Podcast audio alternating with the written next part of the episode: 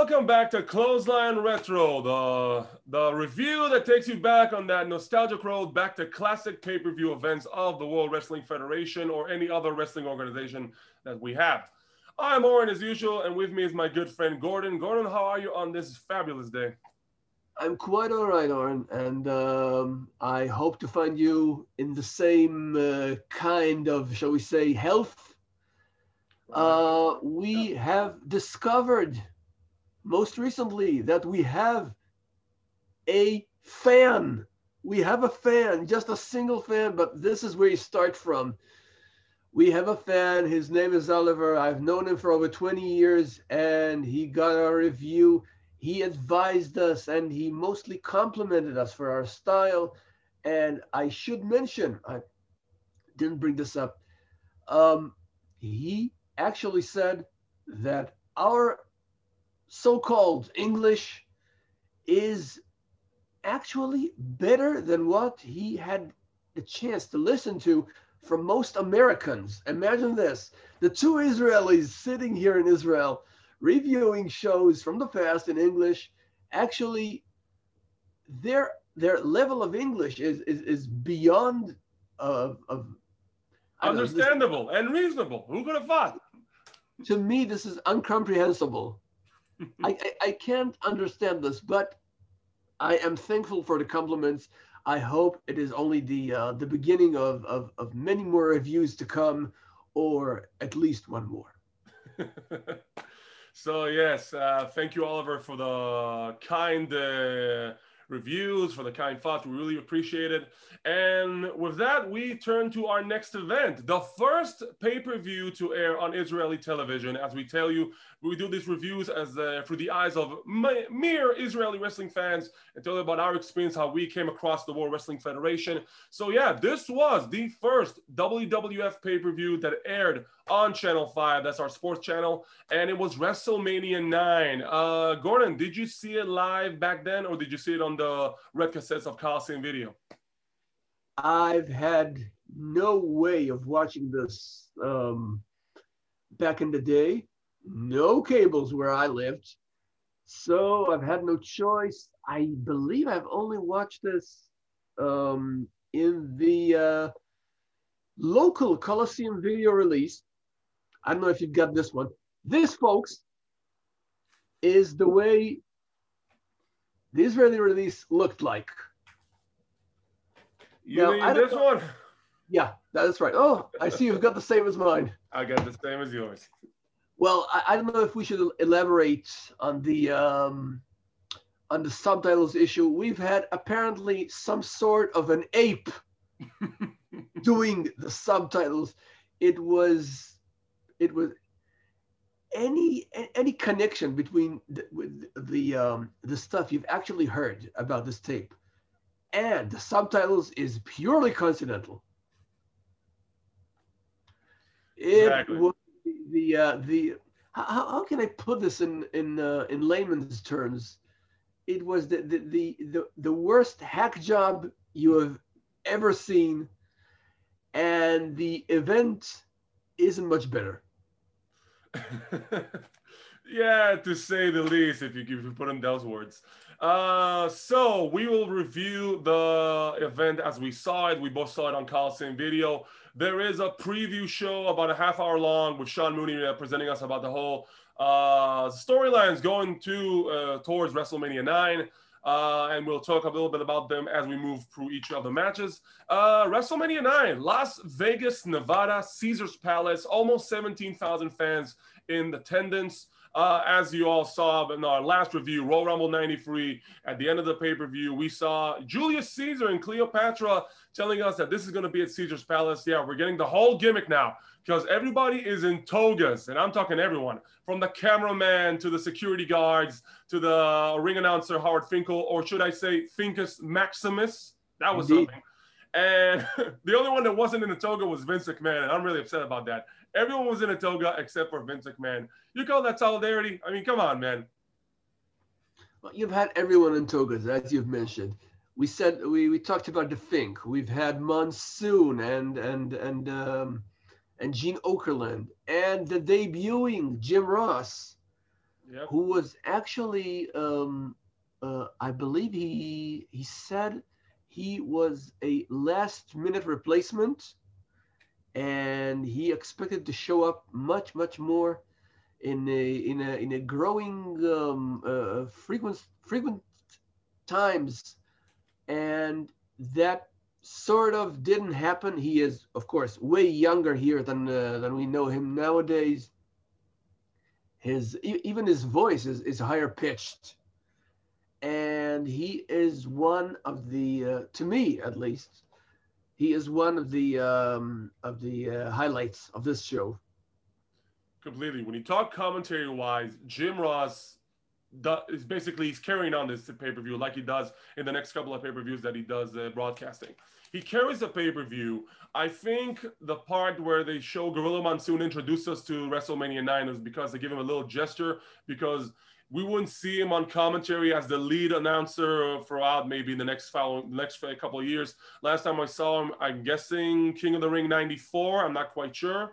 Other than that, it was only on occasional commentary matches with Jim Ross on radio WWF. So they said, we're going to give you a little gesture.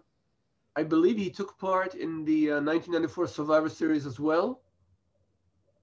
I Could seem be. to recall his presence there, and but yeah, uh, Monsoon is um, as a uh, on the broadcast position. He is dwindling down, and unfortunately, it would only get worse for him. And he is uh, he is the voice of my childhood. He is the voice of my uh, early beginnings as a fan. Um, sure, I wouldn't trust him to um, to carry a um a pay per view broadcast on his own.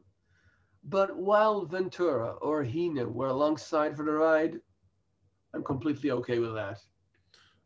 Actually, I pretty feel he held his own in 1994 in the King of the Ring, but we'll talk about that at a later time. Anyways, WrestleMania 9. And like I said, Jim Ross, Bobby the Brain Heenan, and Randy Macho Man Savage are your uh, commentary team. Like I said, Jim Ross carries the broadcast. And this is his first, this is actually his first day of the job on WWF. He did, uh, one of the funny stories I remember about coming into this broadcast, when he found out he was going to broadcast WrestleMania 9, he was still working for WCW and he was on the radio show, I believe. And on his last day on the job, he actually he did a, a, commercial shoot for WrestleMania 9 on WCW radio. That was awesome. So that's go that's Jim Ross for you right there, being a badass. That is just you know using the uh, the using your your your right foot to enter properly to this new brand new company, brand new um, role in this company, and it would be for ages. Well, with breaks here and there, but yeah, uh, we should notice that on the first match, well, on the first, shall we say, dark match, Tito Santana breaks his unlucky streak of WrestleManias, which um, he had one victory at WrestleMania 1, and the following ones were all losses. Here, he wins in a match I've had the opportunity to watch. Is it was uploaded, uh, I don't know, about three or four years ago, and it is, I'm afraid to say, nothing special. That's all I've got to remark over about this specific match. First of all, I've known about the match, the pre-show match, the dark match between Tito Santana, El Matador against Papa Shango, and he wins, but I never saw the match. So if that thing is still available, I'll love to watch it later. It ain't. I'm sorry, it ain't. But you- you're not missing unless you're, you know, sort of a trivia buff. You're not missing anything unusual. Then it will forever be a dark match and we'll never see it again. Anyways, let's move on. The first matchup on the card was the Intercontinental title match. And I know I'm, I'm jumping the I'm jumping the gun ahead, I'm jumping a little bit ahead, but this by far is the best match on the card. Tatanka versus Shawn Michaels, in my opinion at least, for the Intercontinental Championship. Uh, with Tatanka, he's uh, uh, he's coming along, he's coming into the ring alongside Sherri, and for Shawn Michaels, he's accompanied by Luna Vachon. I'm guessing the match was supposed to be Marty Jannetty versus Shawn Michaels, but of course, Jannetty in his history, I'm, I'm just guessing. Um, that is one of the rumors I've heard as well. And I want to make sure I've heard you right. Do you believe this is the best match on the card? as I looked for the pay per view once again, this is one of the best matches on the card, if not the best match on the card. I gotta say. Okay, we shall disagree. All right. And believe you me, this match to me is is is stuck on first gear. Right. It is. Look, Tatanka had this uh, um, non-title victory over Michaels. Yeah. He had a, he had a, a, a pinfall victory over Michaels in a in uh, during Raw, I believe, in, In a a six-man six-man tag. tag with Tatanka and the Nasty Boys defeating the Beverly Brothers and the Beverly Brothers and Shawn Michaels. Yeah. Indeed. And I believe uh, let's let's um, just put aside for a moment the um, the quality of the match, which I'm going to touch about. But if there was ever a chance to grant Tatanka with the uh, with a proper um, title reign, title victory, and a title, and an additional title reign, that was this moment. He was still doing the uh, the uh, victory streak thing. He was still um, popular with the audience, and even though I've never regarded him as you know much of a wrestler, he had to me he had like this little bit of charisma, and that's the thing that that like worked for him. That was the entire thing. They could have granted him with the uh, with the title victory, but they chose not to. The match itself, I believe, Michaels came injured, had an arm injury, and this is not an entertaining match. I cannot say it is. All right. And it is on the um, somewhat boring side. Now, sure, we'll see worse as this evening goes on, but this is, it could have been a better opener than it was, and it just isn't, and it, and, and it, it, it ends in um, sort of um, I believe it, it is considered as a count-out victory for uh, for Tatanka, but still, I still cannot shake away the feeling we could have had more to work with here. I think the match was a solid match for what it was. I thought that uh, the finish kind of makes sense if you don't want Tatanka to win the championship. But like you said, if there was any opportunity to put a title on Tatanka, this was it. And I don't know why they didn't pull the trigger on that. Um, maybe they had different plans for Tatanka later on, and then they, they didn't came into fruition. Um, as for Michaels, he did come into this match injured, and it showed.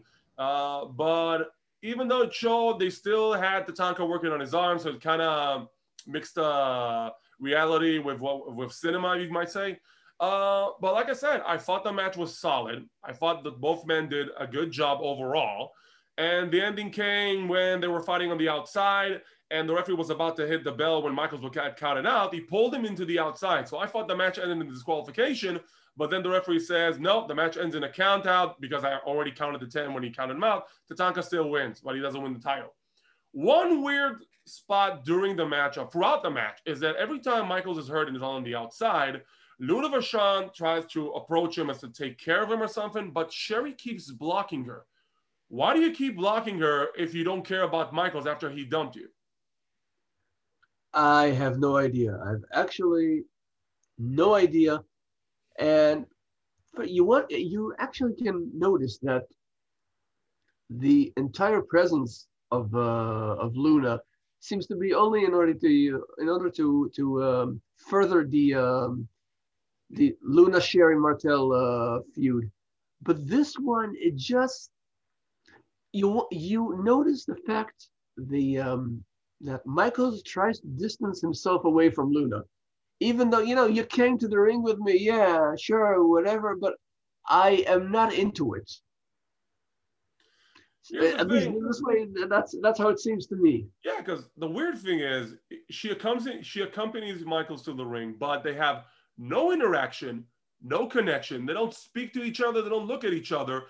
She's just she's just it's like she's just there, just to do the hit on Sherri, and that's it. So why even accompany him to the match if you're not even a, a factor during the match?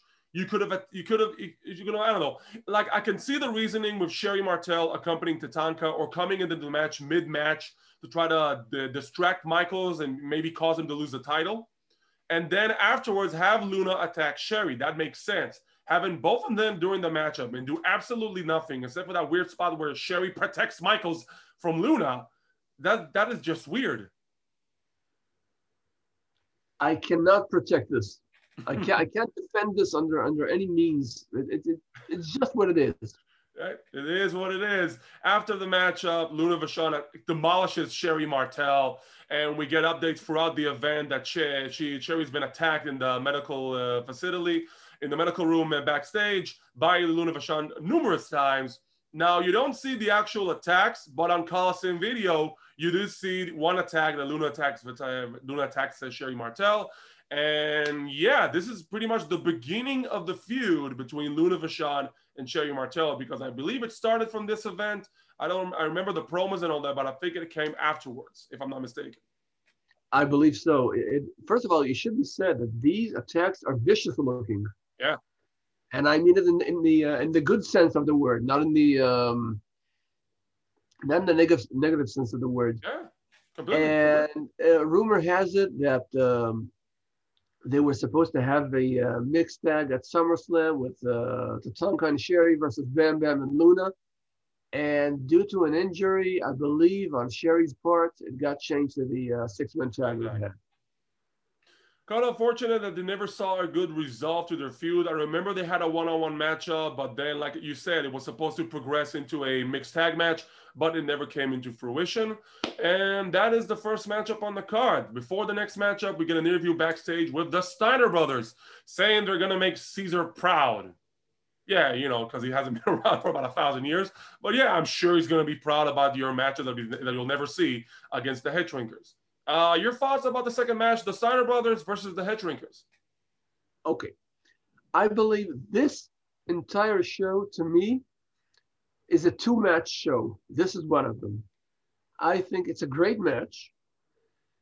It ha- it includes some very interesting uh, spots. You've got the uh, double clothesline from both Steiners on the head shrinkers from the top yeah. rope as they're both standing simultaneously over. Uh, they leap from the top rope into the head shrinkers, and you've got these this um, this uh, um, doomsday device counter with the uh, uh with the Rick Steiner power slam.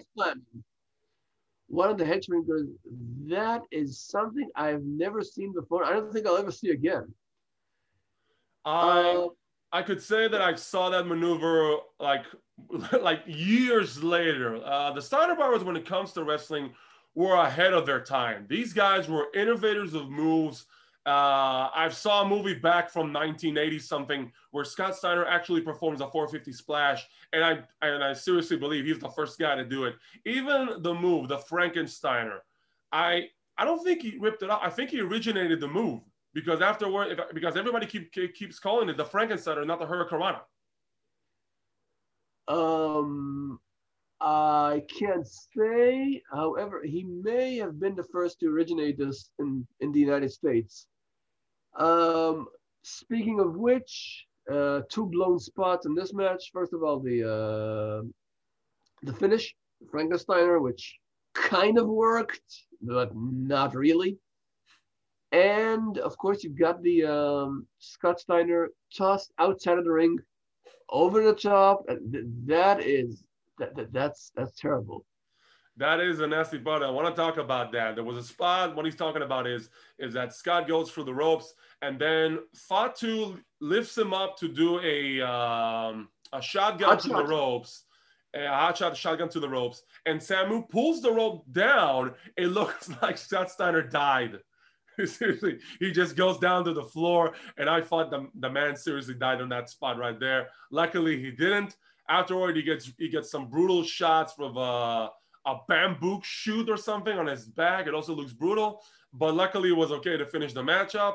Um, I agree. This matchup was awesome, even though it was a little bit short. A much better tag team matchup than we got later on in the in the show. Oh, um, yeah, by far. And seriously, the Steiners defeating the Head Shrinkers, establishing themselves as one of the top tag teams back then in WWF, and that would lead them into a tag team title reign after the after the whole Money Incorporated the Hulkamaniacs feud. It is kind of weird that the, all the um, Steiner's title victories are placed on house shows. I know they were working the uh, surprise element of anything can happen. Yeah. Yeah, but you kind of expected more of the. Um, you're you're giving the Steiner brothers, your your top tag team at this point, the titles. Why won't you do it at the very least on the uh, television broadcast? Not to mention the pay per view. I don't know. I I can't understand this, but I want to end this on a humorous note, which I've read about just this weekend on Tito Santana new book. There it is. Tito oh. Santana's book. Nice. And he states, he says this about the Steiners.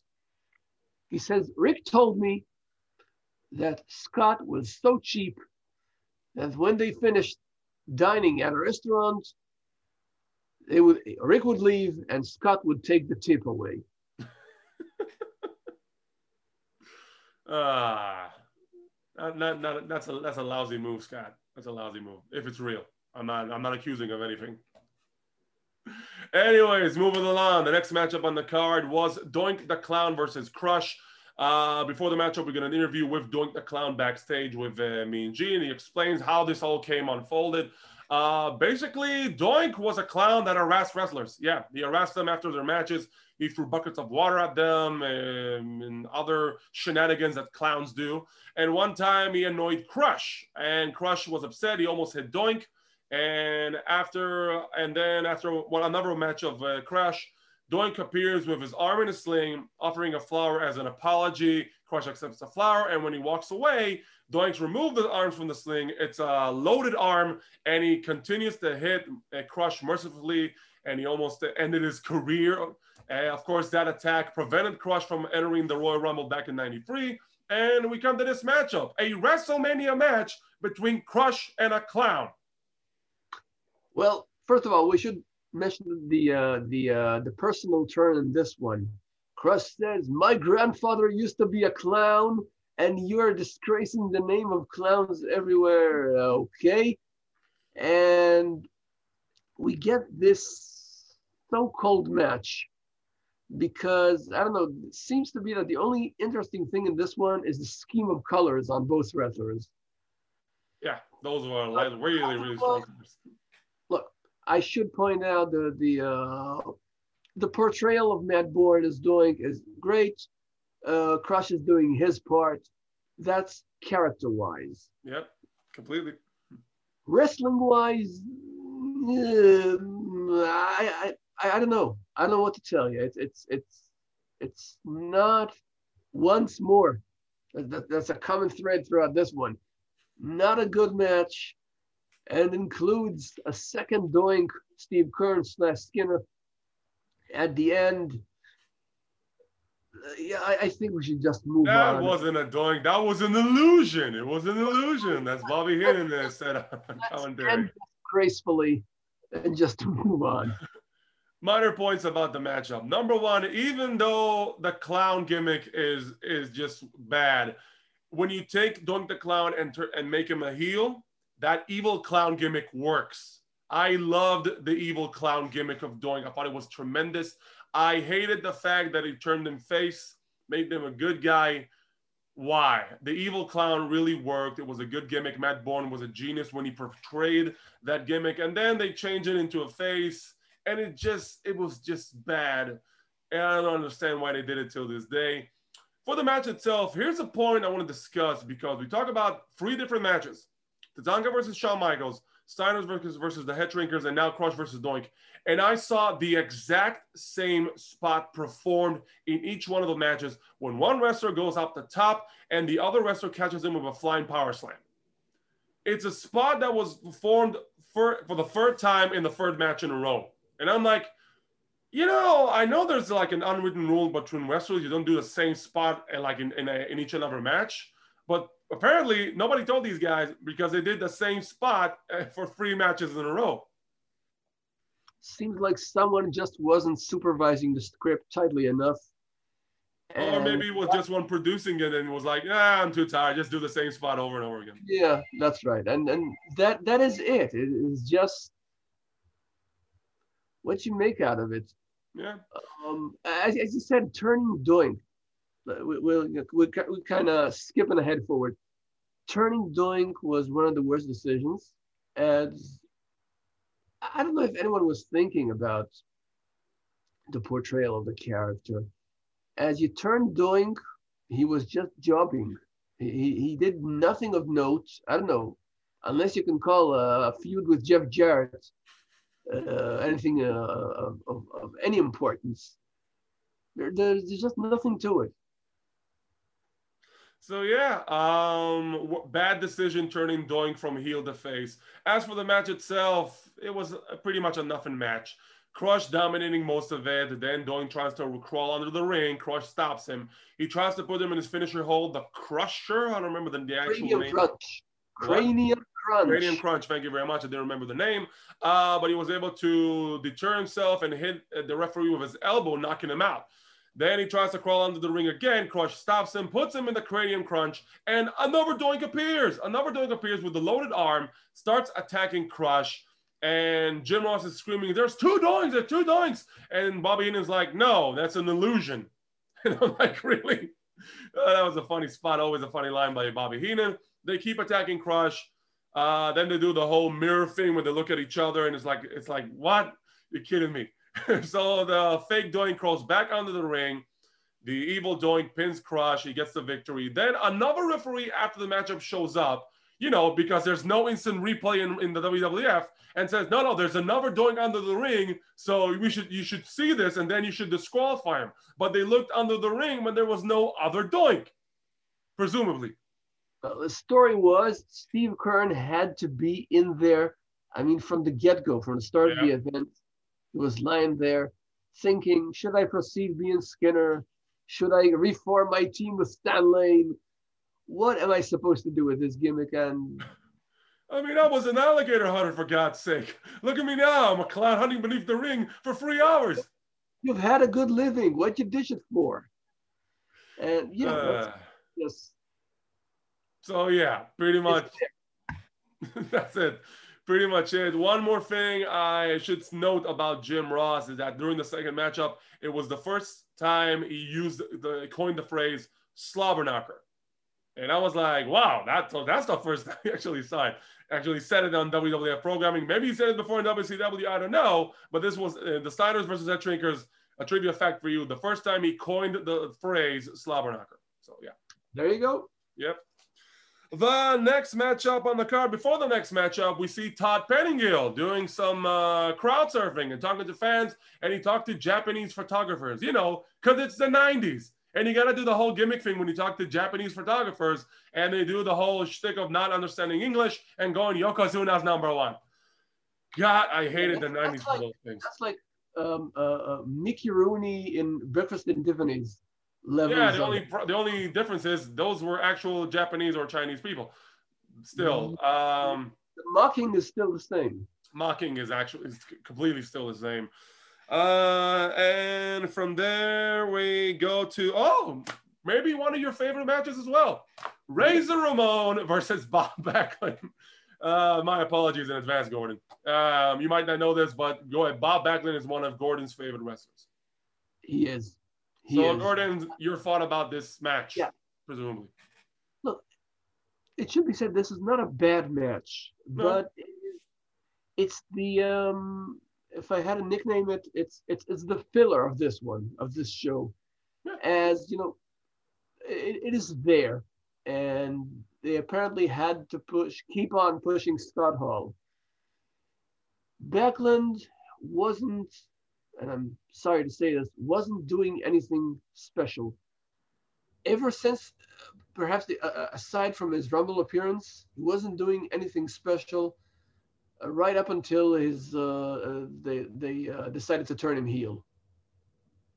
He was sort of um, a relic, shall we say, of uh, of different time, and the outcome is this match, which is okay, I guess.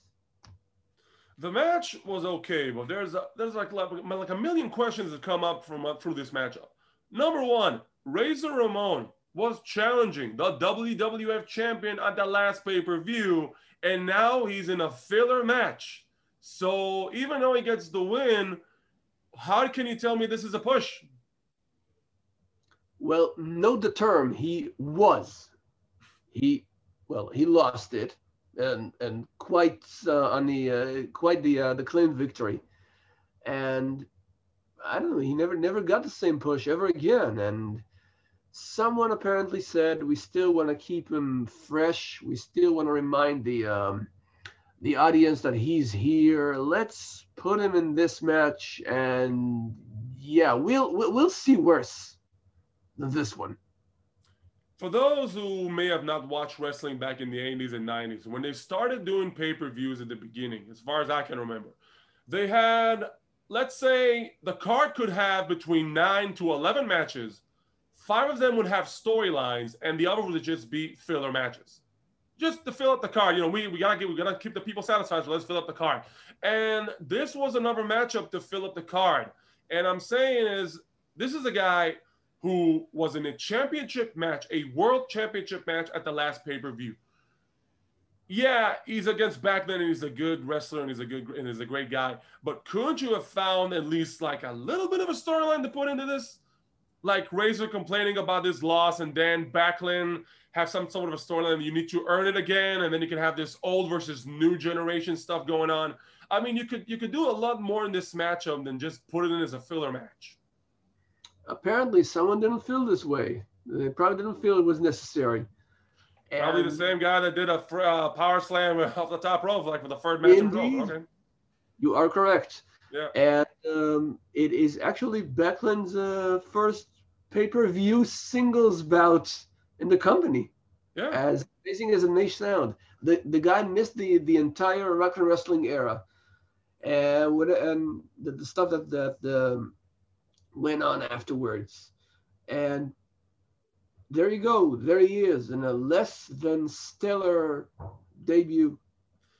You're talking about the rock and wrestling era. The guy missed the, the first eight WrestleManias. So yeah, he was like rock and wrestling and beyond. and then he came back for WrestleMania 9.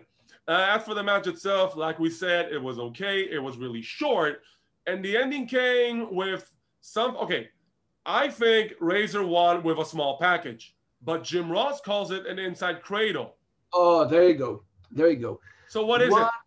One of the most ancient ancient controversies is is a small package really a small package or is it an inside cradle?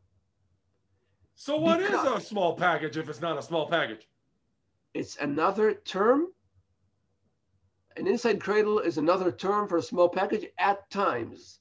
To the best of my information, some people still refer to small package as a small package, and they use the inside cradle term to your basic, you know, uh, roll up from behind. That's I why they say. with you on that. I would completely agree on that, except for the fact I'm sorry, for, I'm sorry for going a lot back for here, folks, but WrestleMania 8, Savage versus Ric Flair, he won with a roll up. Gorilla Monsoon says he won with a small package. Did he? Yep. I swear I couldn't recall this one. That's but... why the whole controversy comes up because I know what a roll up is, and then Gorilla Monsoon calls it a small package. Maybe got confused. I'll give him the the benefit of the doubt. And then we come to this matchup, and you know it's a small package, but then goes it's an inside cradle. So I'm like, what the hell? To wrap the, this this entire debate, yeah. um, I have seen the small package referred to many many times as inside cradle. Can't say it was the other thing around, but I believe the proper term is a small package. All right, so it's bilingual. We're still in for that, and thank you for helping us keep the consistency in professional wrestling. All right, next matchup on the card is oh yeah the first half of our double main event in the middle of the card. Yeah, right. Uh, World Tag Team title match. Money Incorporated, Ted DiBiase and Irwin R. Schyster, IRS, taking on the team of the Mega Maniacs. Uh, Hulk Hogan, Brutus the Barber Beefcake, and Jimmy the Mouth of the South Hart as their manager. The story of the matchup Brutus Beefcake made his triumphant comeback to the World Wrestling Federation a couple of months ago, about two months ago, I believe. Uh, and his first matchup was against Ted DiBiase on Monday Night Raw. After the matchup, when Brutus Beefcake won the match, Money Incorporated attacked Beefcake. They pummel him and they pummel him. And then, because Beefcake just returned from a recon- uh, reconfiguration uh, operation on his face because he broke it about a year ago, a uh, year and a half even, uh, DiBiase friends to break his face again when he takes his briefcase, IRS's briefcase, and tries to ram it into his face. Jimmy Hart tries to stop them. And the first thing that comes to mind is Jimmy Hart, you did way worse things back in the day. This is your breaking point. This is the part you say, no, I can't do this. I can't, I can't break a barber's face anymore. So, anyways, they break uh, Brutus Beefcake's face again. The week afterwards, or like two weeks afterwards, uh, someone, uh, uh, Brutus made a call and a friend came to his aid, and it was Hulk Hogan making his comeback to the World Wrestling Federation out of nowhere, and they challenged Money Incorporated to a tag title match at WrestleMania. But the Money Incorporated don't take the challenge seriously because they say, hey, because he got beefcake, he's a weak link. Yeah, it's always nice to call a wrestler a weak link, but they have a plan. So they put an Ultimate Warrior uh, plastic mask on his face so to prevent another briefcase to crack his face again. So this is pretty much the storyline and the setup for this matchup. Gordon, what did you think about the match? The only thing that I can do is rate this specific match because there are not enough minus stars in this one. This one is dreadful. I love DiBiase. I love Mike Rotundo. I can't say the same for the uh, Megamaniacs. I don't know what was it about this match. It is just who authorized this this this this, this pile of, of of nothing. It is one, you know. You know I, will I'll go uh, on a rant here, and I'll actually say this is probably the worst tag team match in WrestleMania history, if not in the entire WWE.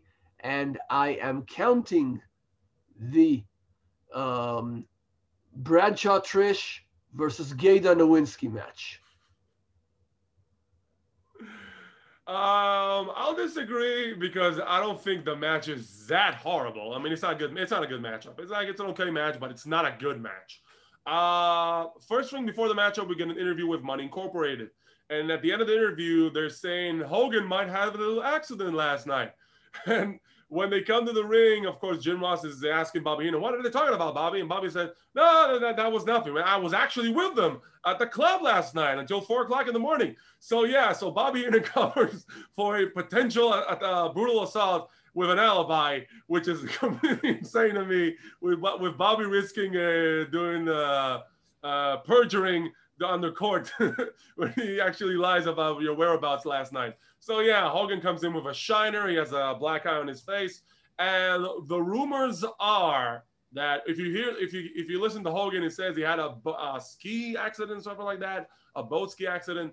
But the rumors say that he got a black eye from Randy Savage. Gordon, would you care to elaborate? That's the same thing I've heard. Apparently, uh, Savage wasn't too satisfied with uh, Hogan uh, getting involved uh, between him and Elizabeth, um, contributing to their divorce in, in, a certain way. And he just popped him.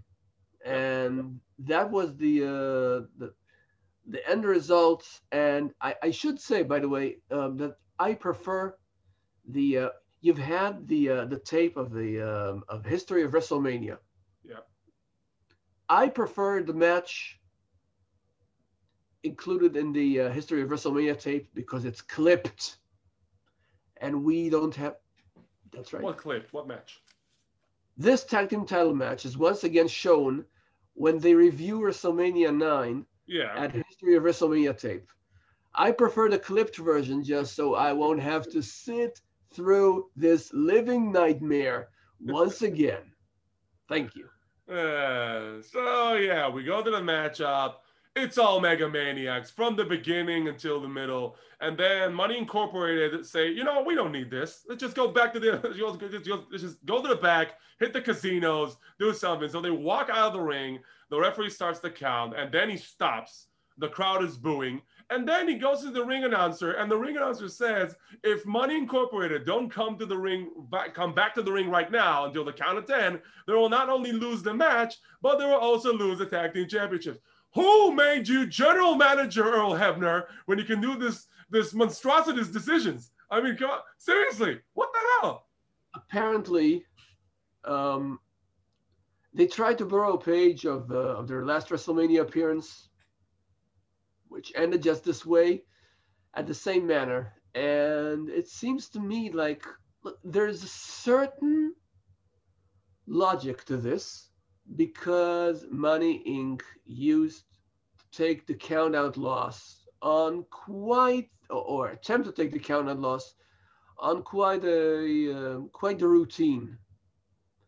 And yes, this is once you feel, uh, or apparently Finkel felt, they have exaggerated and used this way too much. He said, no, no, no, I'm changing the rules right now. I'm the uh, the uh, tempera.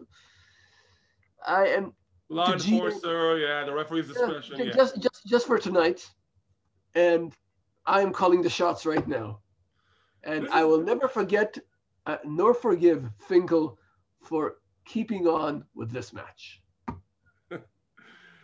You know, putting his consistency aside, I'm just saying, I'm just saying the fact that Earl Hebner does whatever he wants as a referee and starts interfering in matches and changing decisions and stuff like that at a whim. I mean, come on, Hebner. And you come, you know, and you say to yourself, you're not a crooked referee. Give me a break. Anyway, the match continues. And then they finally, Money Incorporated finally get the upper hand. They attack Beefcake and they finally remove his mask from his face. Oh no, now he's vulnerable. Okay, yeah, right. Uh, they now start attacking Hogan. Uh, he was put in the million dollar dream. He makes a comeback. Beefcake is able to hit a sleeper on uh, IRS from the other side. S- somewhere down this whole mess, the referee gets knocked out. Um, they finally beat uh, Money Incorporated with the mask that the Beefcake had. They like used the actual mask and they hit him in the face of both Money Incorporated. That's an immediate disqualification, by the way. And they pin him. No referee inside. What happens? Jimmy Hart turns his jacket upside down, and it look it looks like a referee now. So he pins, he makes a pinfall, and yeah, they win the championship. Not really, because then Danny Davis comes to the outside, another referee, Danny Davis and says um, uh, Hulk Maniac, Mega Maniacs were disqualified, and uh, Money Incorporated retained the tag team titles. Afterwards, they attack Danny Davis, and it's a party. Yeah, Hulk Hogan's Real American played through the sound system for about 25 minutes, which in the end, they do the whole posing and the strutting, and then they take Arrow's briefcase and they pull out a brick from there and tax forms and money. They have actual money in that briefcase and they spread it around. And this entire ordeal was about 25, 30 minutes, only the party at the end. And by God, I'm just happy this match is, over. It's not the worst match in WrestleMania history, but it was not a good one. You are being way too kind for not saying, just saying it's not a good one. You you underestimate the, the horribleness of this so so-called match because I can, I, I can just move on and and and I, I would I would feel better not discussing this this thing. And we'll never discuss this match again. apparently, if you look like a referee, you're also given the the uh, the um, the permission to act as a referee. This just goes nowhere too slow. It doesn't work like that. Everybody knows that. Anyways, moving on to the next matchup on the card. Actually, I think I believe this match was actually a really good one.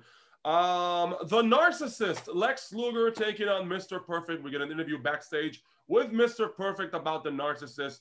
They tell us that Lex Luger attacked the WWF champion Bret Hart during a brunch earlier in the day. And what was the reasoning of that? It was supposed to set up a feud between Luger and Bret.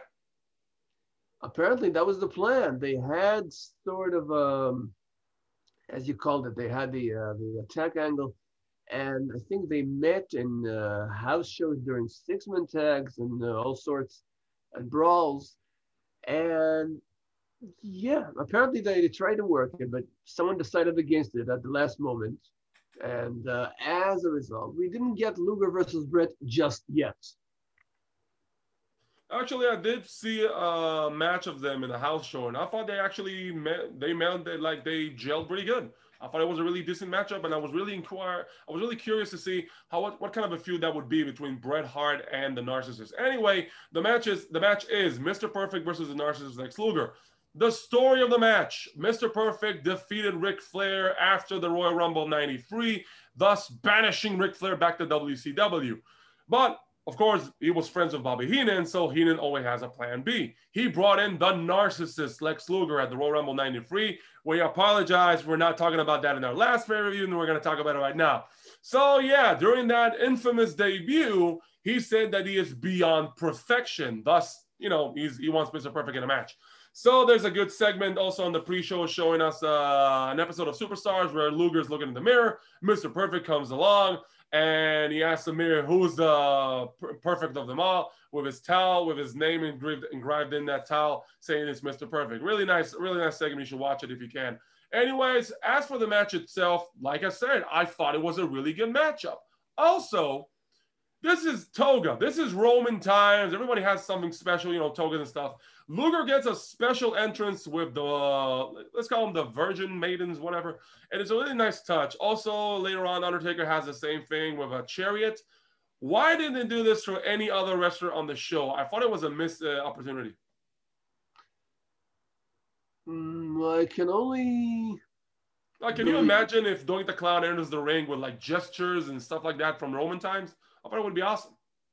Yeah, it, it could be, but it would also take time and some more thinking. And you've got, well, you got the big, the biggest show of the year. Even back then, you don't want to overload it. You've got enough stuff going on as it is. That's uh, that's the way I look at All it. Right. Anyways, as for the match itself, like I said, a very good matchup from both individuals. I really think that Luger did one of his best jobs in the WWF as the narcissist Lex Luger. He works better as a heel than a face. The ending came when Luger does a back backslide, but when doing so, he gives a little bit more elevation, but Perfect's legs hit the ropes and they touch the ropes, so it should be a break, but the referee didn't see it. Pinfall for free, Luger wins. Perfect, of course, argues with the referees after the matchup, after the match, and Luger hits him with that elbow pad, with, with that, sorry, with the elbow itself, knocking Perfect out. He goes back to the backstage. Perfect is upset goes back to the backstage himself, finds Luger, finds Luger, attacks him, and then out of nowhere, Shawn Michaels starts attacking Mr. Perfect. And that was it. Gordon, your thoughts?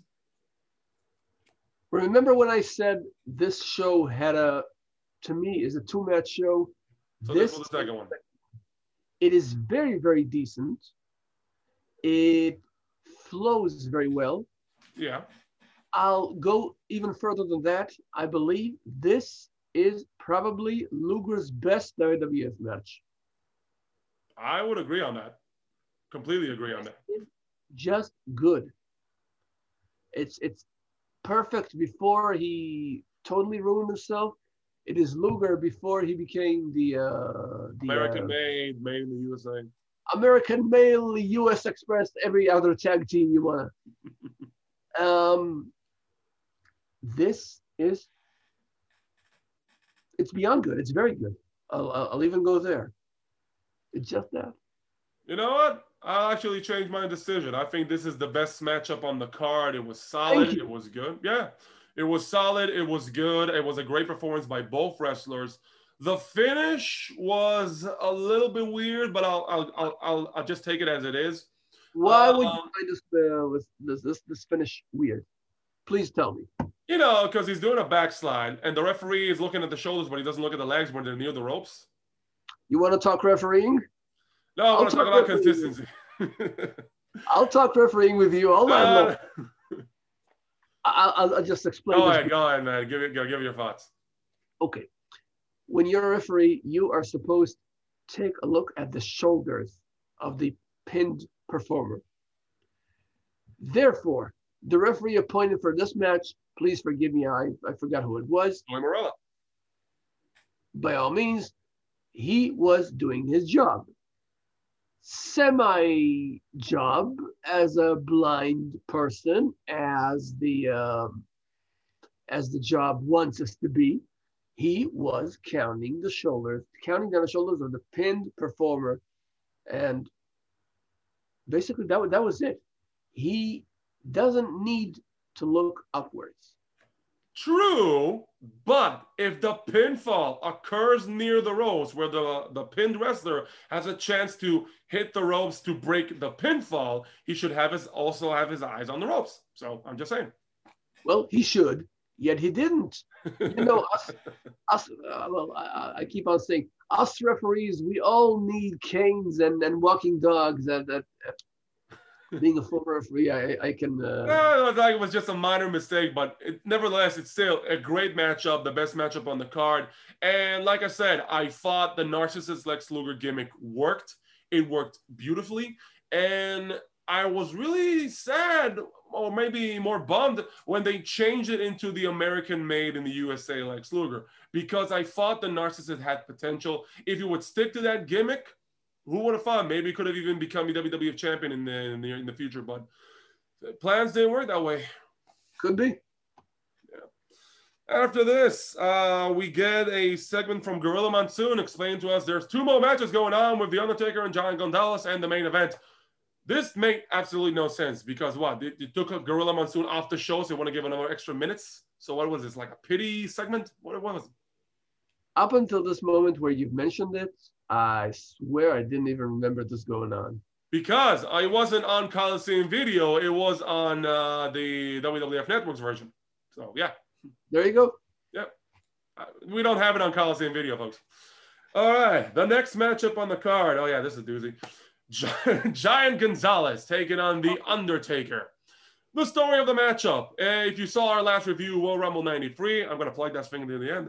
Um, the Undertaker was a participant in the Royal Rumble match, in the Royal Rumble match. And during the matchup, the Giant Gonzalez, accompanied by Harvey Wippleman, made his debut into the Federation. He attacked the Undertaker, eliminated him from the Royal Rumble matchup, continued to attack him, and this was basically a retaliation for Undertaker burying Kamala. So the match was set. WrestleMania 9 Giant Gonzalez versus The Undertaker. Uh, Undertaker, like I said, had a tremendous entrance when he was coming with a chariot and green mist and a vulture or an eagle or whatever that was. It was, it was, just, I think it was actually, it was really awesome. Gordon, your thoughts on the match? The awesomeness ends when the match starts. Yeah, pretty much. And look. Yeah, this was bad. We should say Gonzalez is a sight to behold. His height is very impressive. Yeah. I cannot say the same about his lack of wrestling abilities. And I actually, at a point, thought he had no other moves aside from choking. But then I remember. I'm saying he was saving that 450 splash for a special occasion. I'm just saying. Mm-mm. I think he was banking on that moonsault. anyway. Look, it, it should be said about the lack of moves. I once saw him in a match versus Randy Savage where he pulled out a clothesline. so choking out of nowhere. only choking is, is, is, is saved for nails.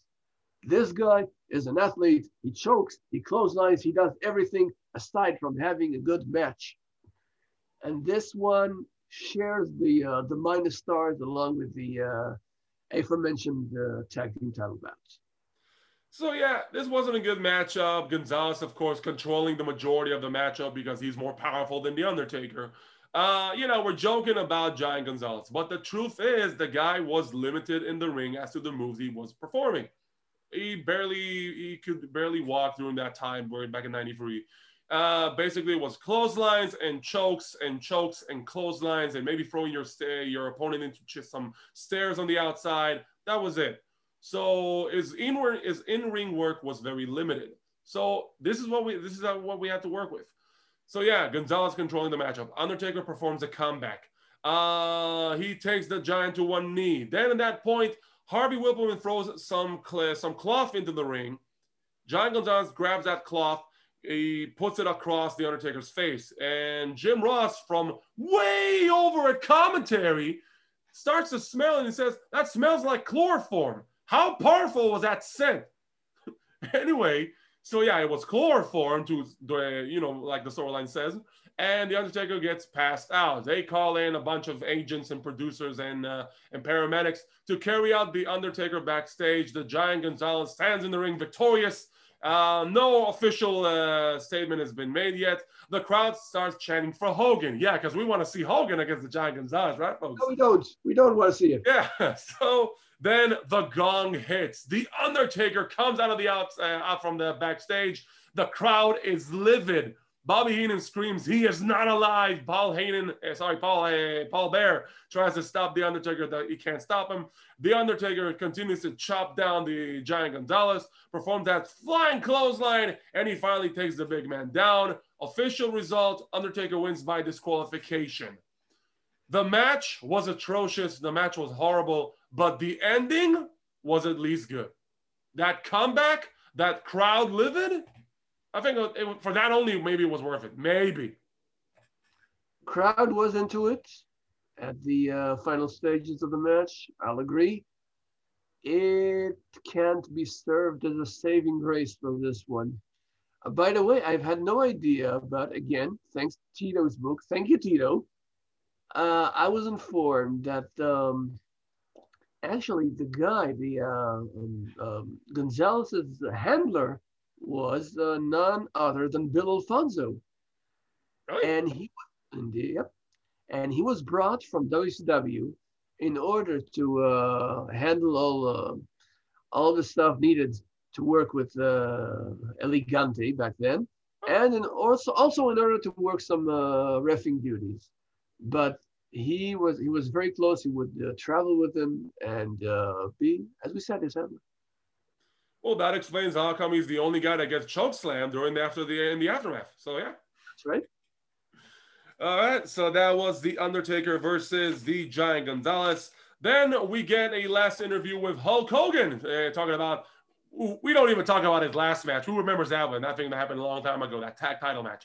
He wants to talk about the WWF Championship. He looked into the eyes of Bret Hogan, brother, and he looked into the eyes of Yokozuna, brother, that Jap brother, and he basically says, "Whoever wins, I want the next shot."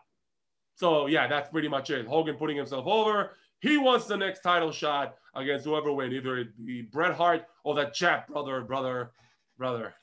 Yeah. Surprising, isn't it? No, not really. I'm, I'm, I'm completely in shock. I mean, I'm seriously. I did not see this coming by a mile. So anyway, from there, we move on to our main event. WWF Championship on the line. Yokozuna, the man who won the Royal Rumble back in the you know Royal Rumble '93, taking on the WWF champion Bret the Hitman Hart. Uh, Gordon, I'll give you the honors, man. Your thoughts. What did you think about first of all the match? Then we're going to talk about the aftermath. It is quite a reasonable match. It is not bad, and apparently, uh, I was actually told not too long ago. Yeah. Apparently, it appears in Bret's book. I've read it numerous times, and I couldn't remember this. That Yokozuna just was just gasped and um, and said, "Let's just cut to the finish," and there were about I don't know, ten or fifteen minutes missing. Really? Yep, due to the fact that, that that he decided to call it home very very early. I don't know because like when I when I saw the match, it actually looked good pace. Like it didn't seem like it was it didn't shorter. Like so, I'm surprised. Well, I don't know. Apparently, perhaps they didn't um, want to push Hogan out of WrestleMania and have him celebrate an hour less, as it seems. And we have lost Bam Bam and Kamala to this. I was going to mention that at the end of the review, but before that, let's not talk about it. Uh, before the matchup, uh, Jim Ross asks his colleagues, "Who do you think is going to win?" Bobby Heenan says Yokozuna, of course. J- Randy Savage goes, and I, I actually quoted this. Oh yeah, he's gonna do the thing in the ring and the And Jim Ross looks at him like, "What the hell do you want, man? I don't know what the hell you just said, but okay, let's move on in the matchup." And that's, That's why. typical, it's the typical Randy Savage reply. Ross is just new in the company, and he, Here's the thing. Sometimes Savage was good on commentary when he wanted to, but there was these times when Jim Ross asked him a direct question, looking for an answer, and Savage would go would go like would just would just go like, "Well, I don't know, man, because there's a thing in the past in the in the Lions," and he goes up in there, "Oh yeah," and I'm like, "What?" he would be Savage. Yes, that was that was just weird. That's what we that's what we keep saying. Jim Ross carried the broadcast here and in King of the Ring '93, which we will review next. Yeah, yeah, that's why that's these kind of spots it just irritated me. But the fact that Jim Ross fingered himself, he come into this new job in WWF, and he I swear to God, he probably had this thing going on in his head. I left WCW for this. I believe he's he said he's actually very very thankful to both Savage and Heenan for carrying him throughout the broadcast. Doesn't look like that. Look like say, Jim Ross doing the, most of the job, most of the job there. That's what he said. It's in his book. All right, so on to the match itself. This match was, to me, was good. It was a really good matchup. I think the difference uh, between the size and the power against the quickness and the stealth of Bret Hart works really, really well in the game between those two forces. Um, right from the get-go, Bret Hart attacks Yokozuna with a dropkick. He comes charging in, but Yokozuna is too strong. So Bret Hart has to be a little bit smarter. He Yoko throws Bret Hart to the outside. He tries to come back in. Yoko hits him. He tries to come back in again.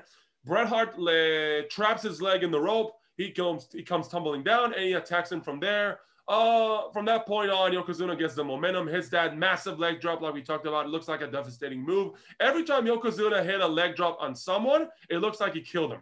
So it, amen to that. This, is one of the uh, one of the favorite moves of, of, of watching Yokozuna perform. Yeah. By the way, I can't recall. Is this the one where uh, Bret leaps from the top into a belly-to-belly suplex, or is this WrestleMania 10? Um, as far as I can remember, it was WrestleMania 10. I don't remember that spot Okay. during this matchup. Okay. So Bret Hart uh, was able to do a comeback, and then there's a point he hammers Yokozuna on the turnbuckle. Yokozuna tries to pull him through, but Bret Hart keeps holding on to the padding. Uh, but Yokozuna's too strong, so he pulls Bret Hart from there and the padding itself. Then we get uh, Yokozuna trying to ram Bret Hart's head into the exposed steel of the turnbuckle. Bret Hart puts a leg to block it, and he hits Yokozuna instead. And from there, from something that I can simply say is astonishing, Bret Hart is able to lock in Yokozuna in the sharpshooter. And it's awesome. It's awesome because of the fact that Yokozuna's legs are so massive that you can't really even imagine Bret Hart locking in the sharpshooter, but he does. And it looks awesome. But. Yeah, but then the Earl Hebner's eyes are on Yokozuna looking, are you going to tap out? He doesn't see Mr. Fuji on the outside, spraying that uh, salt in his hand, throw it into Bret Hart's eyes, and now Bret Hart is just blinded. And then he just releases the hold. Now, you know, not that I'm going to criticize any referees, but if someone performs a, finish, uh, submission move on someone, and then he suddenly breaks hold, breaks the hold, and he covers his eyes like this. I would maybe question what's wrong with the guy, but no, Earl Hebner didn't do anything because Hebner, Hebner doesn't do anything. Yokozuna just rolls him up for the free, and Yokozuna becomes the WWF champion. That is the match. Now, Gordon, I'm going to give you the honors again. Let's talk about the aftermath. What did you think? First, I, I want to sort of uh, be um, the uh, devil's advocate for Hebner. Bret may have gotten himself sunstroked. So it, it, it could happen, you know. And it was five in the five thirty in the afternoon. There was shade all over. What kind of sunstroke? What are you talking about? Heenan would say these things take time to, to, to get a person affected. Yeah, yeah, I know. I, ah, Okay. So The there you go. Uh, first of all, it was nice of them to uh, remember the uh, Fuji history versus Bret uh, from the uh, Demolition Hart Foundation days. And they, they, they, should have mentioned this.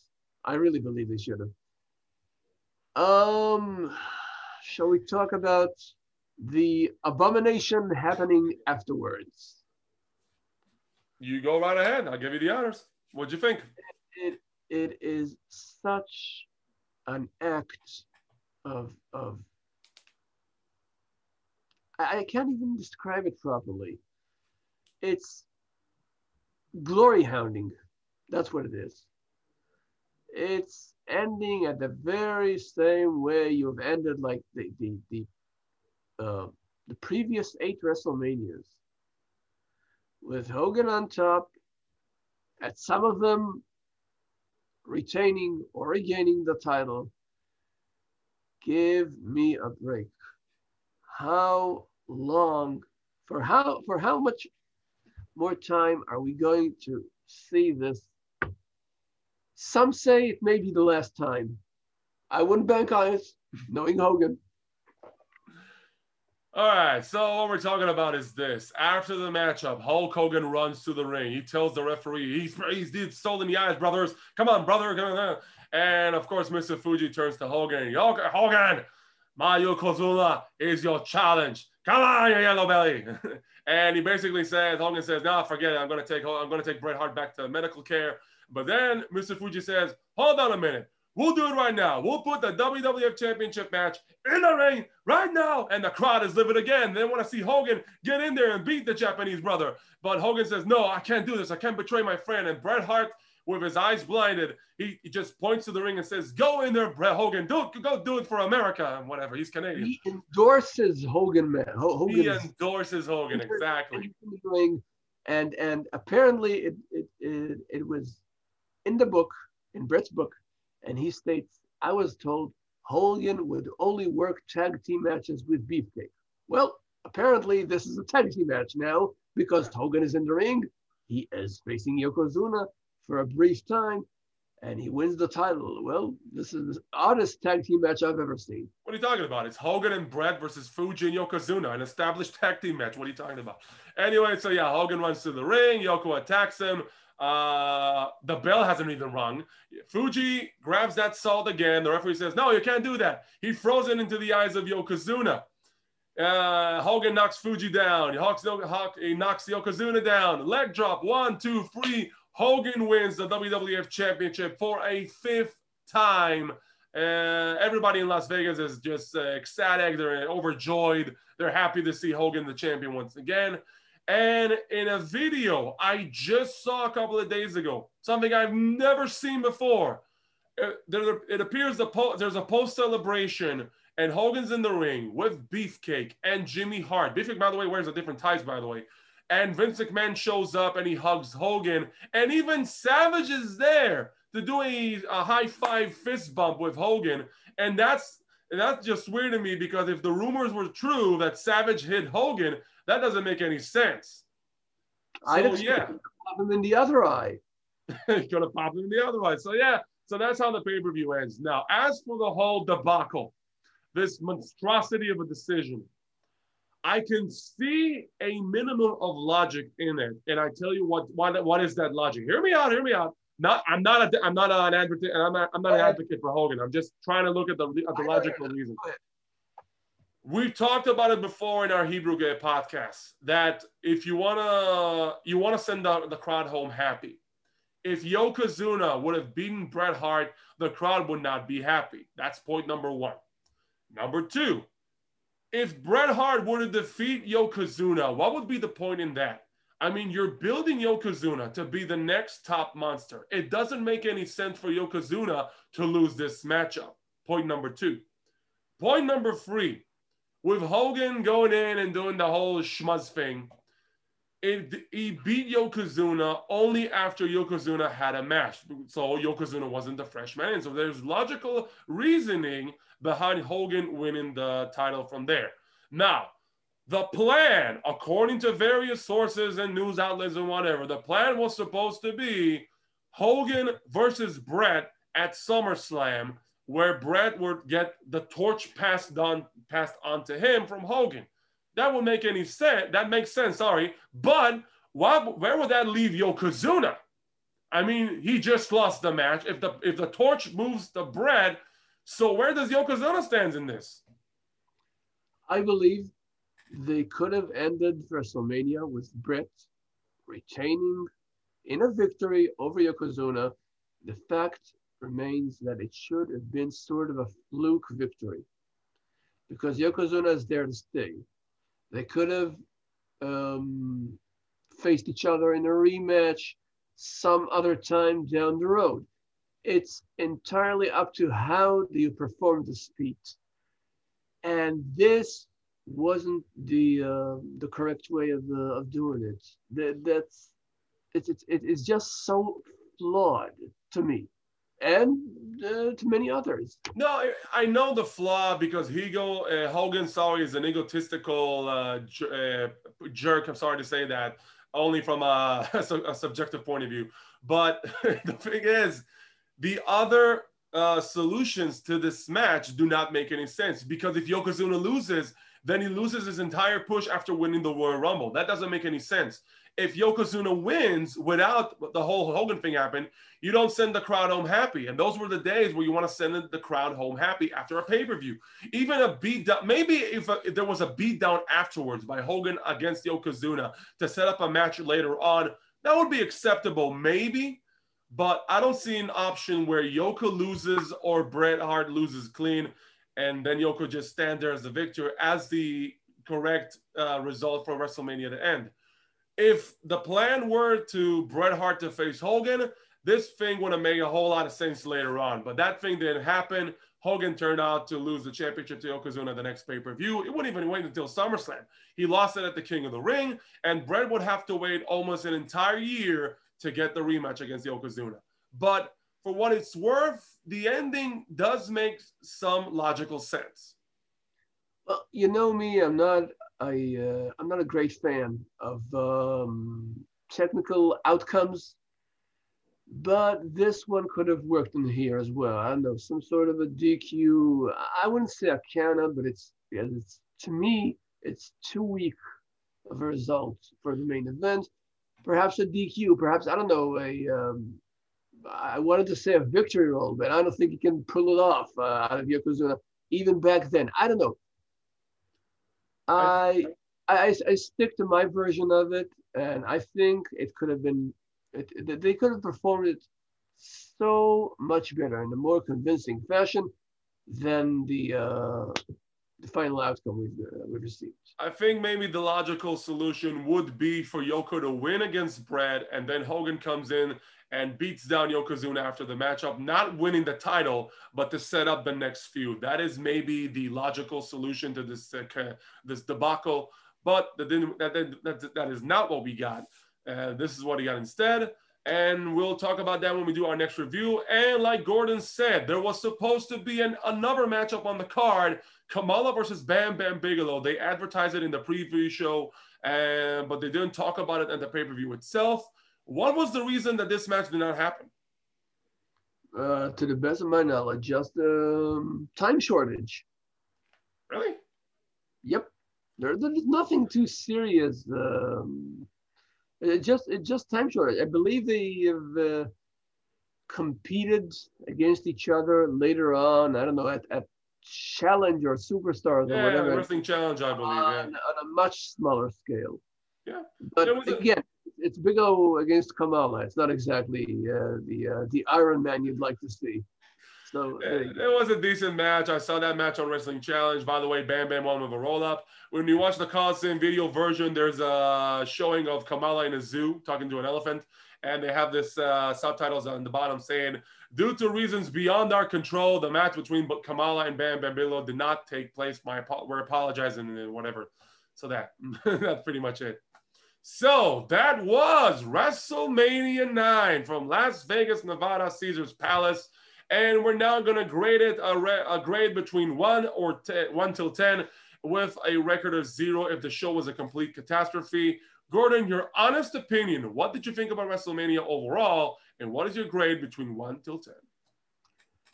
I would say that it is, I don't know, sort of a, um, less than a reasonable show.